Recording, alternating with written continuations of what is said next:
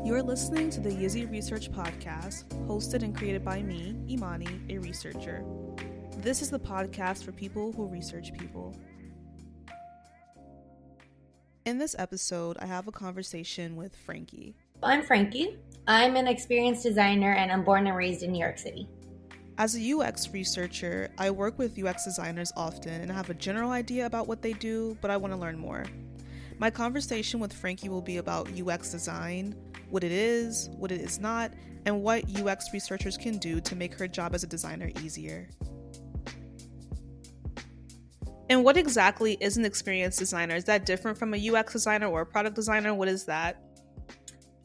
Depends who you ask. Because the industry is relatively so new, um, there's a lot of, I don't want to say confusion, but there's a lot of overlap in these titles. Um, and a lot of people will call themselves one thing and really they are the same thing as someone else. So, yes, UX designer and experience designer are the same thing. Um, there's a lot of overlap in these job titles, but to me, they're really identical in what I'm doing. It really depends on what the company um, is looking for or how they see it, is really what it comes down to what you said about the fact that the UX space in general is still relatively new is definitely true.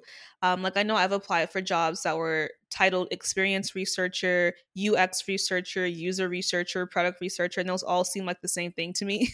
like you said, it depends on who you're talking to. So it sounds like it's the same for designers as well.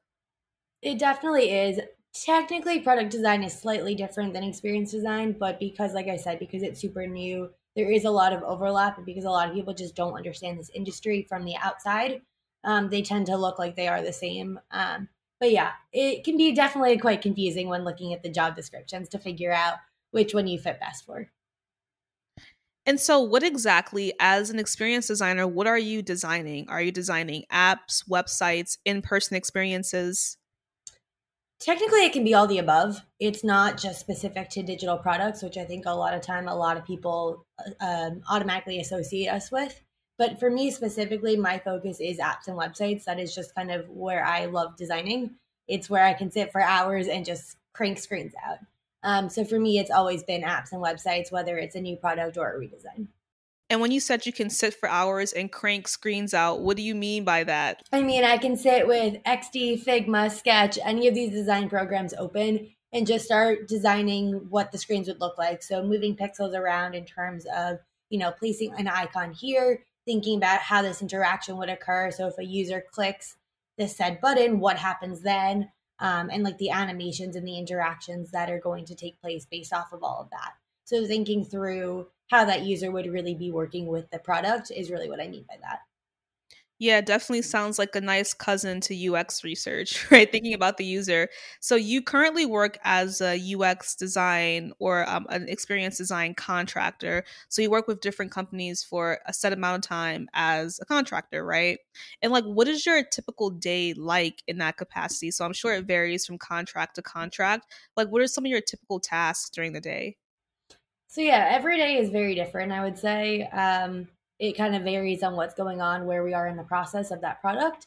But typically, it's some combination, I would say, of meetings with the other designers on the team, the engineering uh, individuals, project managers, anything along those lines. Any of those meetings or some combination of all the above. Um, and then also a good portion would be, like I said, sitting in front of the design program and just making some of those screens and thinking through how a user would really be working through this product and thinking through what my user needs and what they want and how to bring that into the design itself.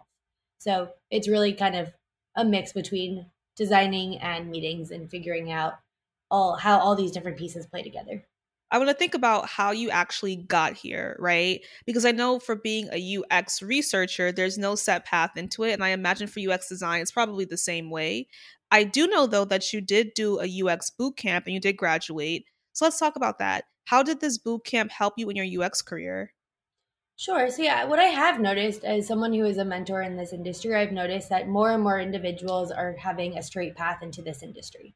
Um, and that's purely the fact that a lot more universities are having UX and interaction design courses um, and tracks or uh, uh, degrees in this in this field you know, human centered design degrees are coming out left and right now, which I think is great. And I think it will really help change the industry. But to your point, I do think that before this, a lot of people did not have a straight path by any means. And that's why I personally love this industry. I love hearing how anyone from any background can make a skill basically applicable to this industry because it is so parallel. Um, but for me, yes, I did a boot camp to really get into this industry because I went to school for graphic design. I the whole story kind of starts that I fell in love with coding at a young age. Um, and the reason I bring this up is because it really does come full circle and lead me to where I am today in the sense that I love this ability to problem solve from a young age. All I ever, that's why I love coding. It allowed me to really solve a problem through the code. But what I realized is, is I'm more of a designer than a mathematical person.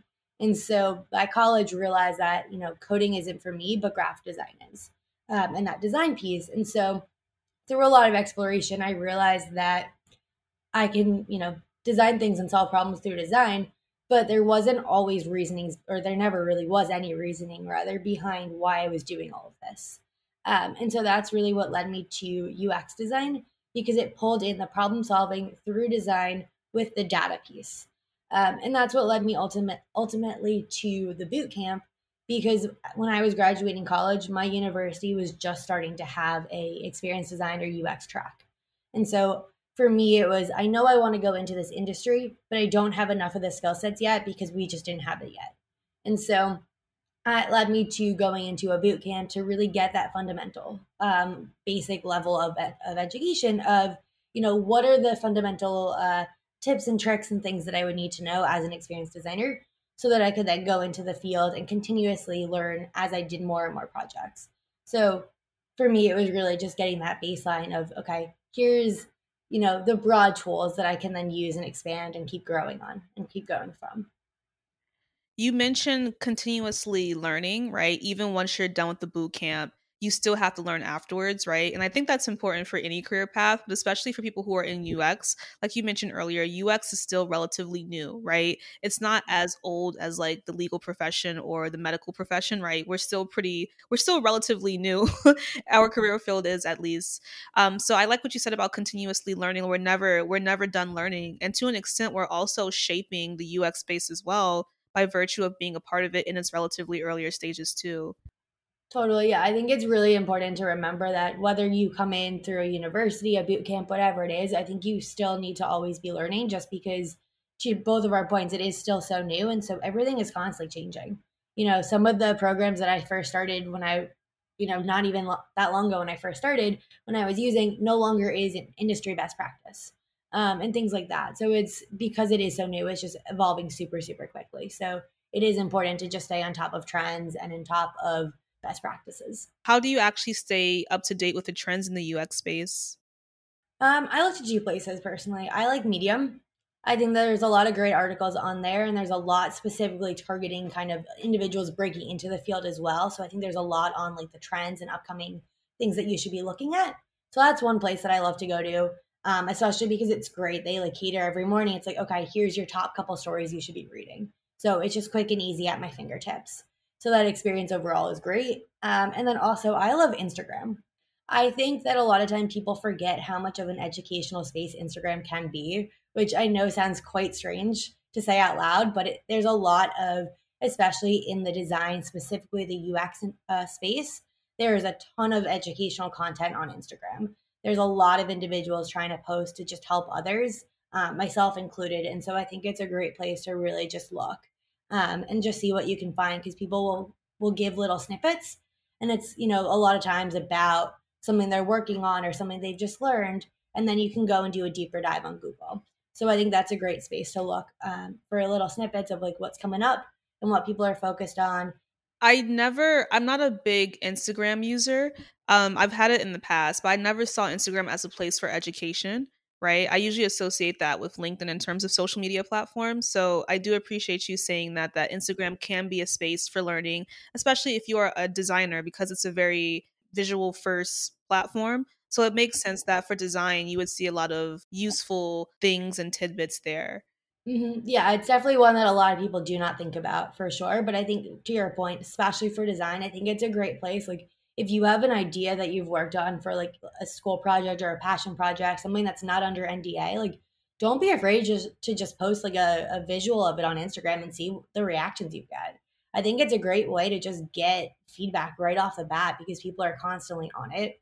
Um, and it may not necessarily be the target audience, but I think it's people who are going to be visual people. And I think that's, you know, always important piece of feedback as well. So that's another thing to remember about Instagram. And I often hear UX and UI mentioned together, but they're different. What is the difference between UX and UI? So they're definitely interconnected. Um, I like to split them up with UX being the research and UI being the design. That is obviously super, super simplified. Um, they definitely go hand in hand, and I think you really can't have one without the other to have a successful product. But at the end of the day, the UX piece becomes figuring out really what are what is it that your user wants. You know, what are their needs, their goals, their desires, um, their behaviors? How are they interacting with either your product or the existing space that you're trying to get into? Um, so it's really about learning about what's going on already and being able to bring that into then the UI piece, which becomes the design, which is really what you're seeing at the end of the day when you're using an app or a website or a product. It's the visuals, it's the aesthetics. Um, and I think that in order to be successful, you really need both to be um, to work well and to have been thought through. Because if a product is pretty, it may be eye catching, but it may not work well. So you're going to potentially lose your users. But if a product works well and isn't pretty, but there's a ton of competitors out there who are, uh, eye catching and very pretty and aesthetically uh, pleasing, then you're probably not going to have those users either because they're going to go to the more aesthetically pleasing one just because by human nature that's what we do. So it's they're very important pieces to work hand in hand but they are also very different skill sets at this at the same time.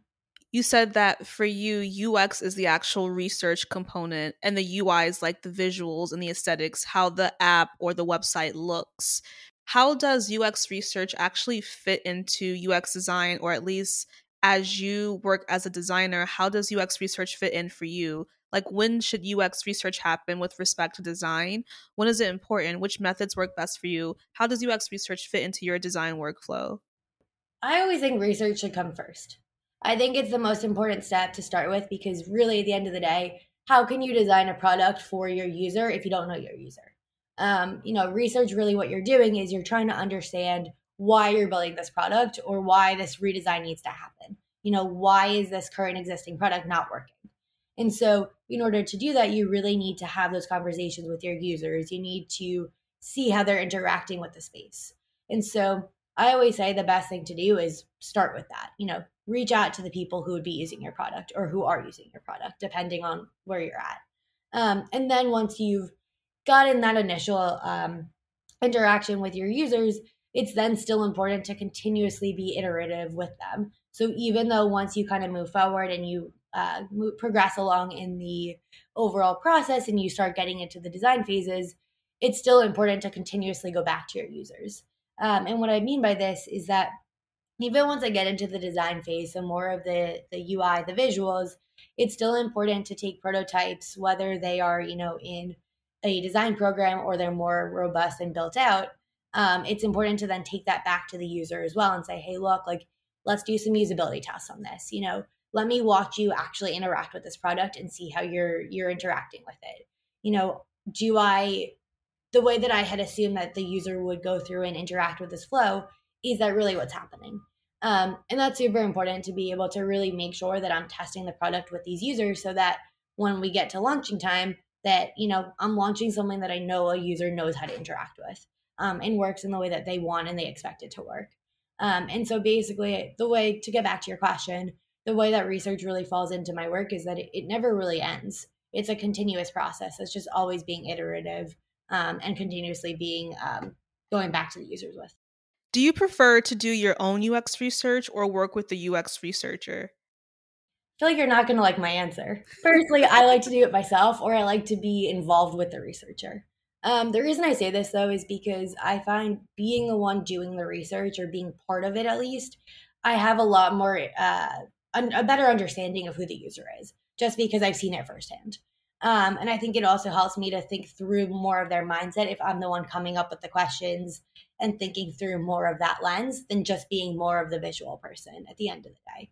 Um, and so that's why I say that, like, I think it's helpful to kind of be part of the whole process just because you really do feel that you're part of the users or that you you know them firsthand i guess more so. No that makes sense. That makes sense. So you can be a part of the end-to-end process and not just like a bystander. Mm-hmm. exactly and how so when you do have to work with ux researchers because again a lot of the people listening to this are ux researchers or want to be ux researchers how can ux researchers make your job easier as a ux designer especially since you're a designer who prefers to do your own research? How can we make your job easier for working with you? Don't get me wrong i think it's great working with ux research people by all means. I just like being part of those conversations even if it's being a fly on the wall during those you know during those interviews um, I think the most important piece, though, to have that kind of more seamless uh, conversation and flow between the UX researcher and the UX or the experience designer, the visual designer, any of that grouping, um, would just be having open conversations. I think what's really important is making sure that everyone's involved in the research plan um, and making sure that, you know, as the designer, I usually have a set of questions or ideas of areas that designed with the understanding of my user, but I still have a lot of questions about whether or not that actually will work the way I think it will. I think that's important to mention here because I think that's a very important piece to bring up in those conversations with the researchers to say, hey, look, okay, this is a specific area I need you to please focus on. This is what I'm trying to get out from this. Um, and so I think the best thing is is just having those conversations about what you're both ex- looking for and what you're both questioning about who the user is um, and what the product needs. Um, and so I think that's the best way is just making sure that you know it, there's open communication about all those questions being asked to the users. If you are an aspiring or current UX researcher who needs help with your resume, professional brand, interview skills, cover letter, LinkedIn profile, and portfolio, consider applying for the Yzzi Research Coaching Program. Coaching clients exit the program with a refreshed resume, cover letter, research portfolio, and detailed notes to make them more competitive in the UX research job market. If you are interested or know someone who is, visit yzziresearch.com to learn more and apply. That's Yzzi Research, Y Z Z I research.com.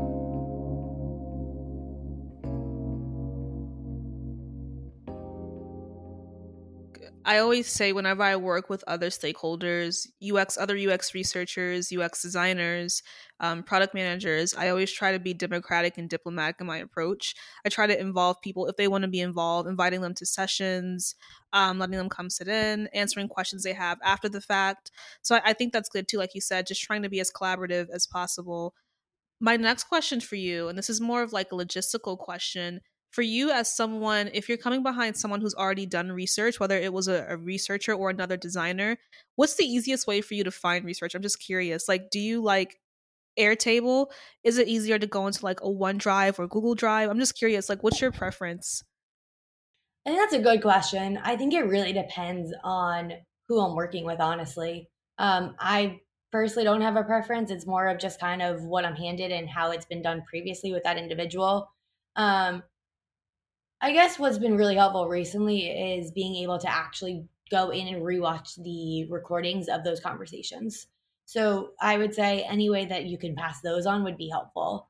Um, because like I said earlier, I think the most important thing is is just being able to really see firsthand how those users are explaining things and watching them interact with the the way that they're handling the scenario at the moment or your physical product.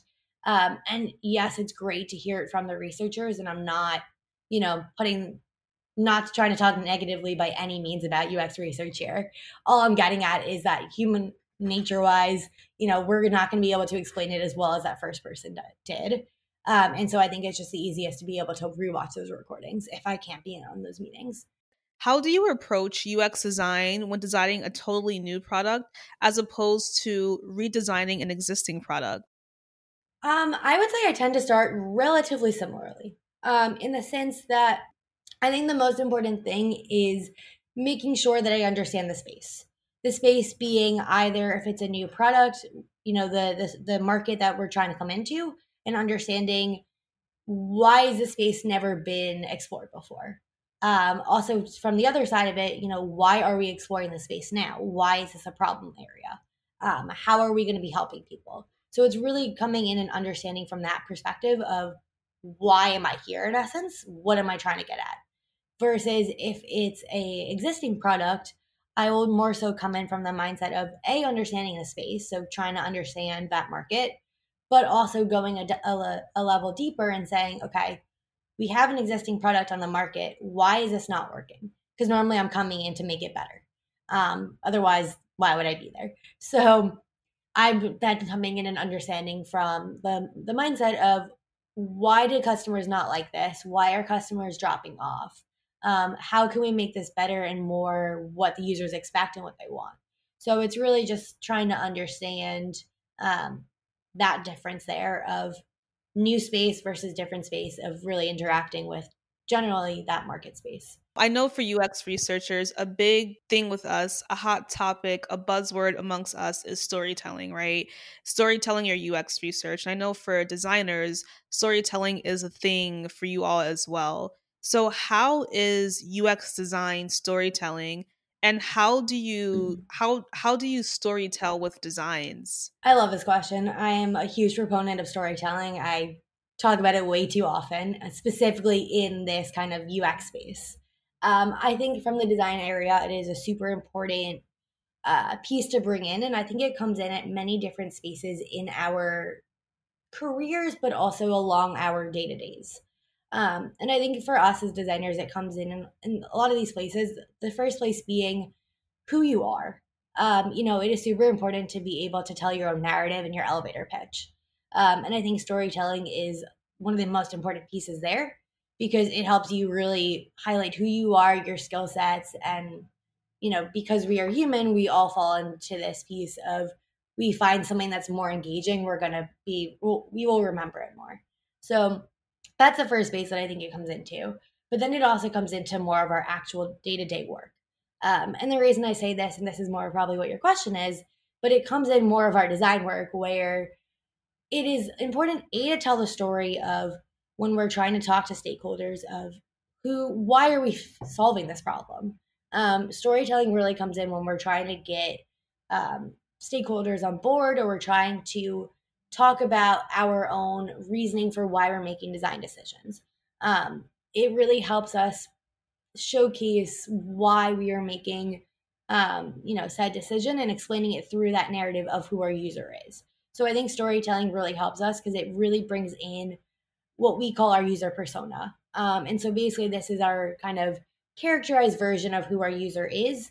Um, and it's really helping us bring in that story of saying, okay, this is why we're doing this this is what we're doing and here's how we're doing it and the whole time that golden thread that story piece is that person is that persona um and i think that it's super important because it just really helps us highlight all of these features so I know as a researcher, one of my favorite deliverables is personas, but I also know that a lot of designers create their own personas, right? Sometimes it's based on research they've done themselves, some themselves. Sometimes it's based on research that a researcher did, and sometimes it's not based on any research. It's more so based on assumptions and hypotheses. So I saw a knowing smile there for you. So like with personas, how have you engaged with personas in the past? Have you created them yourself? Have you based them on your own research with users, someone else's research? I have done all the above. It really depends on the team I'm working on, I would say, or the project I'm working on. I have done it when I was first starting out. When I was freelancing, I would do it all myself because I was doing all the research by myself. Um, and so I was the one talking to the users, pulling in all of that good, juicy information, and then moving it into a persona style um, artifact. So I was the one doing all the all of that. I've also done it where I've joined a team later on, and so whether it was another designer or it was another research or it was a researcher who did it, I was then trying to come in and you know understand some of that research and pull it into a persona um, and i've also done it where it was all kind of just already done by other people and i just had to come in and take it for word and just understand it um, so it really does just kind of depend on the group that you're working with and the individuals who's on that team. Can you talk a little bit about how so you mentioned that you've created personas in different situations. I'm just curious as someone who is a researcher, I'm curious how did you create personas not based on research? This was a great so a great example of this was when I was in a boot camp. So a lot of our projects were completely made up and unfortunately because we were, you know, in a little boot camp bubble, we weren't able to talk to the exact user base just based off of the um, crazy time limits and the fact of we just did not have any resources for um, allocating to research because it was a boot camp and an educational space. And so in these scenarios, although we would try and find the target user, it wasn't always possible. You know, in the case where we would each ask our classmates if they knew someone or if another classmate fit that space, then it was perfect and we'd use them.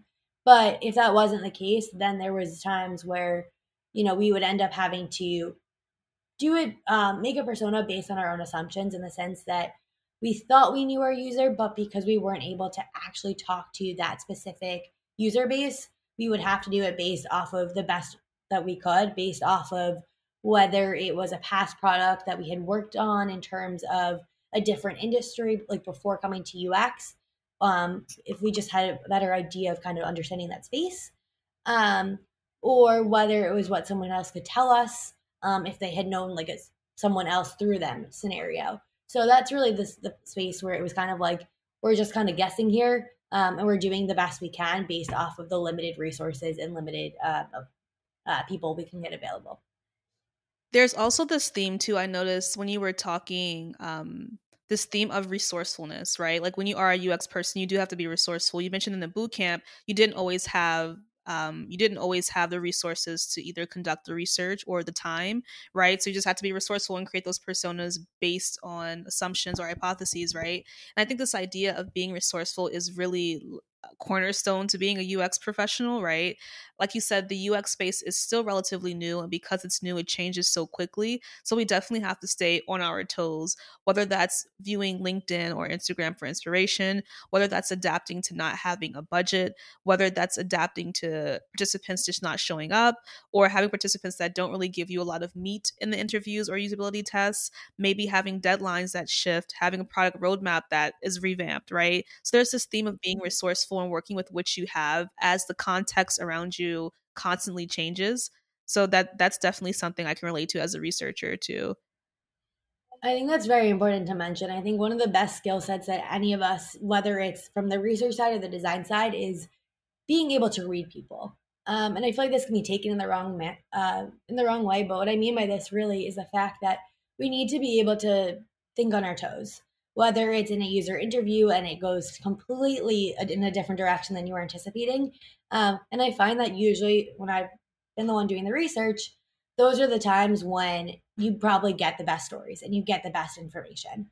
Um, just because that person is super comfortable and they've gone down this really interesting um, bit of information.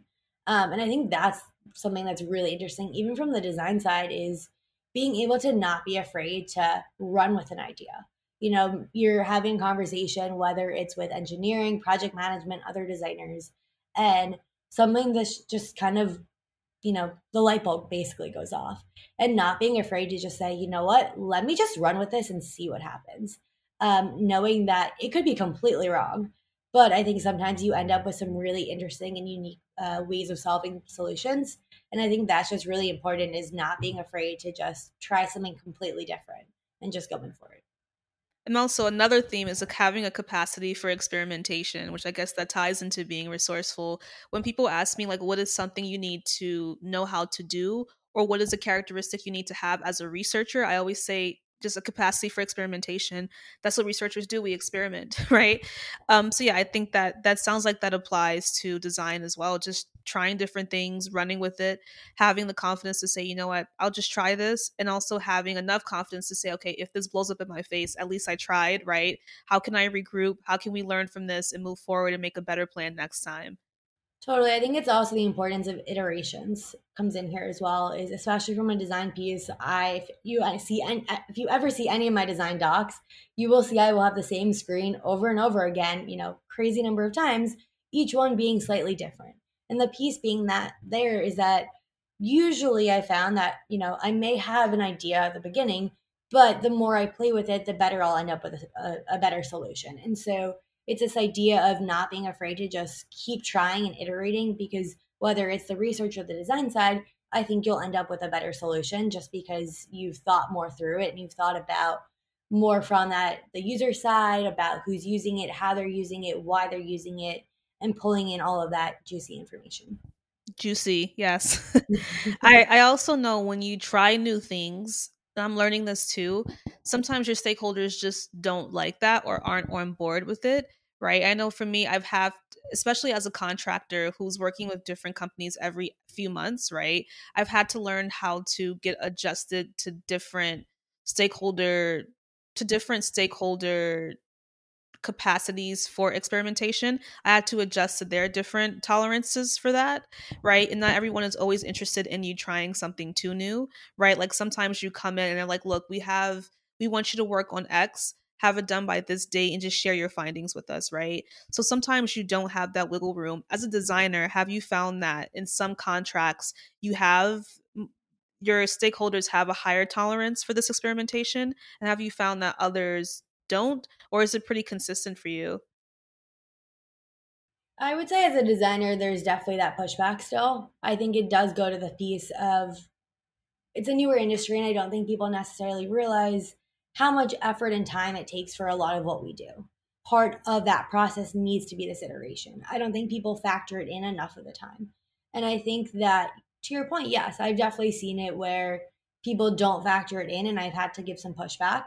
Um, and I think that just makes me a stronger designer at the end of the day. And it proves to me every single time why I'm in this industry and why I love this industry.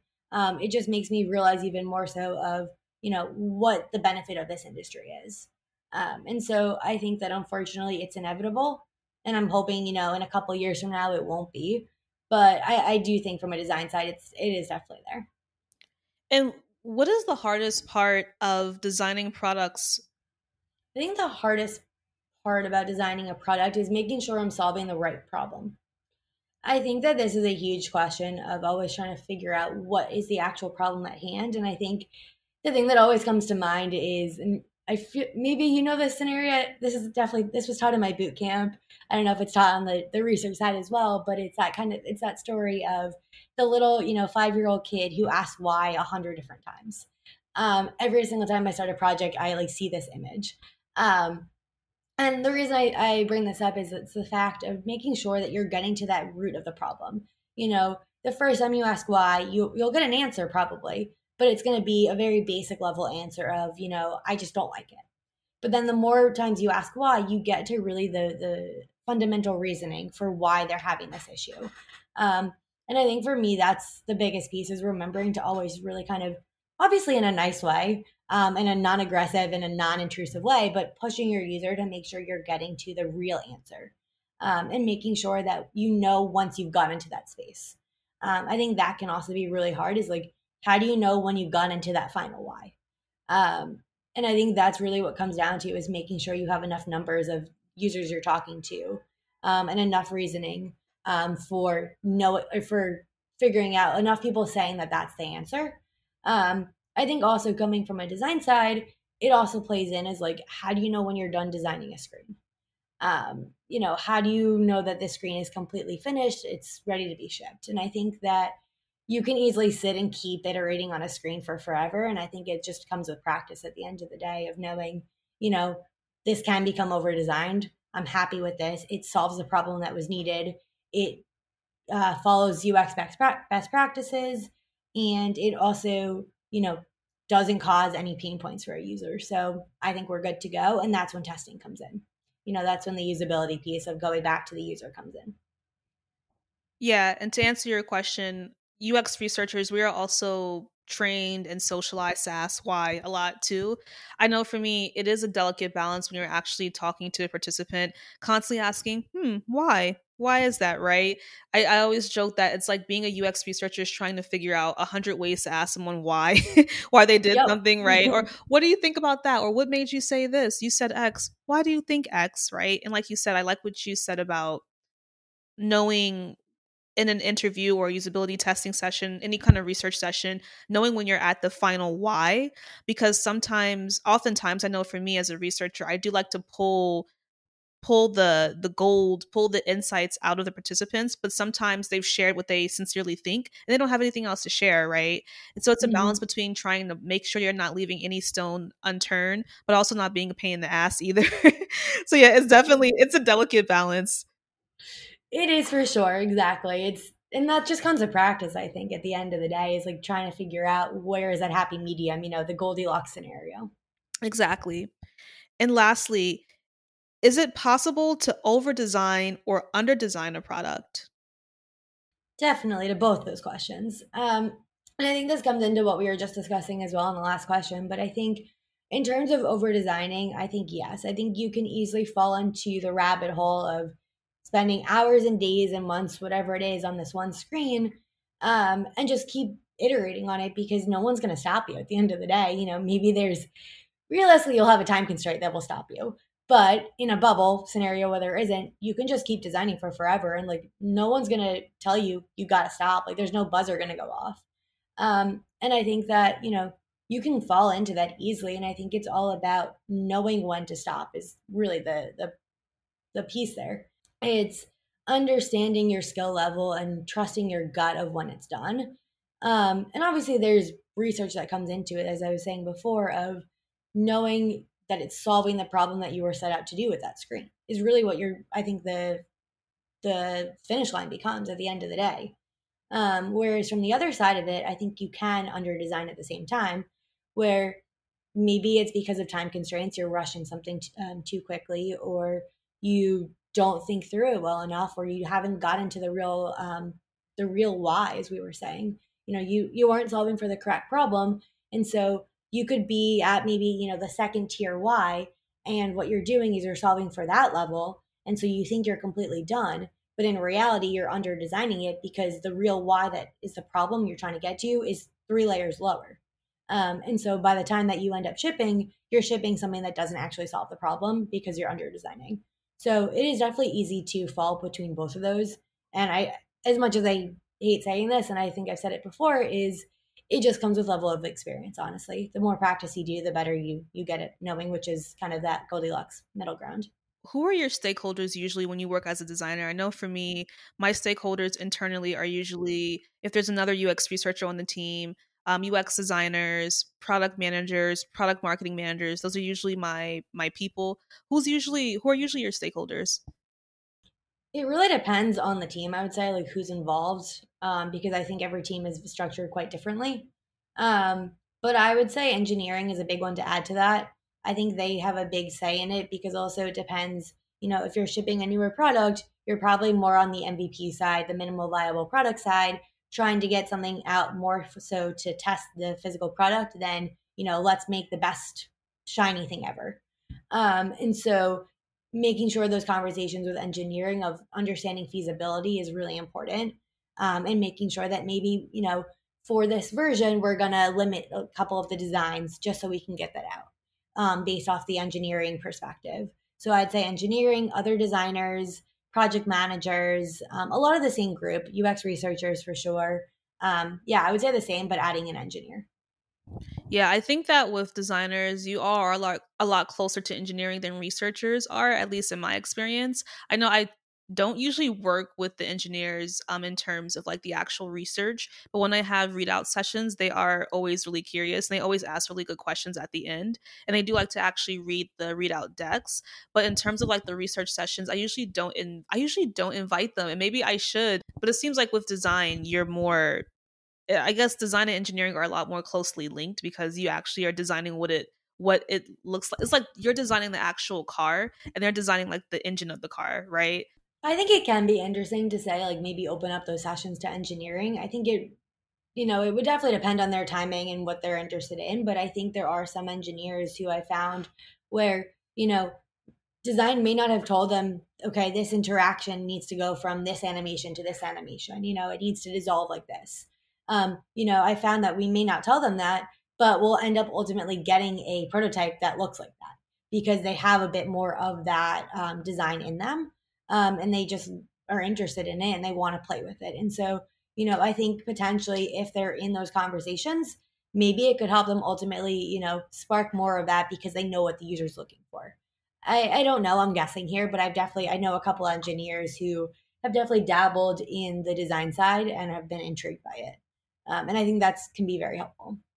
One of the hardest parts for me being a UX researcher is knowing who to invite to which sessions, right? Like knowing who to, who cares about the actual research sessions, right? Who cares about the readout? Who cares about being a part of the actual research planning, right? I, I know that's really that's a huge pain point for me. It's just knowing who to invite when, right? Like I don't want to invite people who aren't really interested, but then I don't want to exclude anyone, right? So that's a hard part for me. I don't know. Is that hard for you too?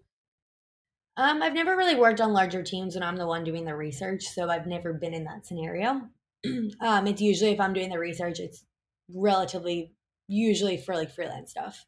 So I don't have that option. But I can definitely understand where that's coming from. And I think that it really will depend on that person's perspective sometimes as well of like what what they think is important. I think a lot of times also people don't realize how helpful those readouts can be or those listening in on those conversations can really help understanding um, moving the product forward. So, you know, I think it it also comes down to us as the designers, the researchers, all of us in this space, proving how important all that is as well to make sure that we're all aligned at the end of the day on who our user is and what they need. I had a general idea about what designers did, but I have a clearer idea now.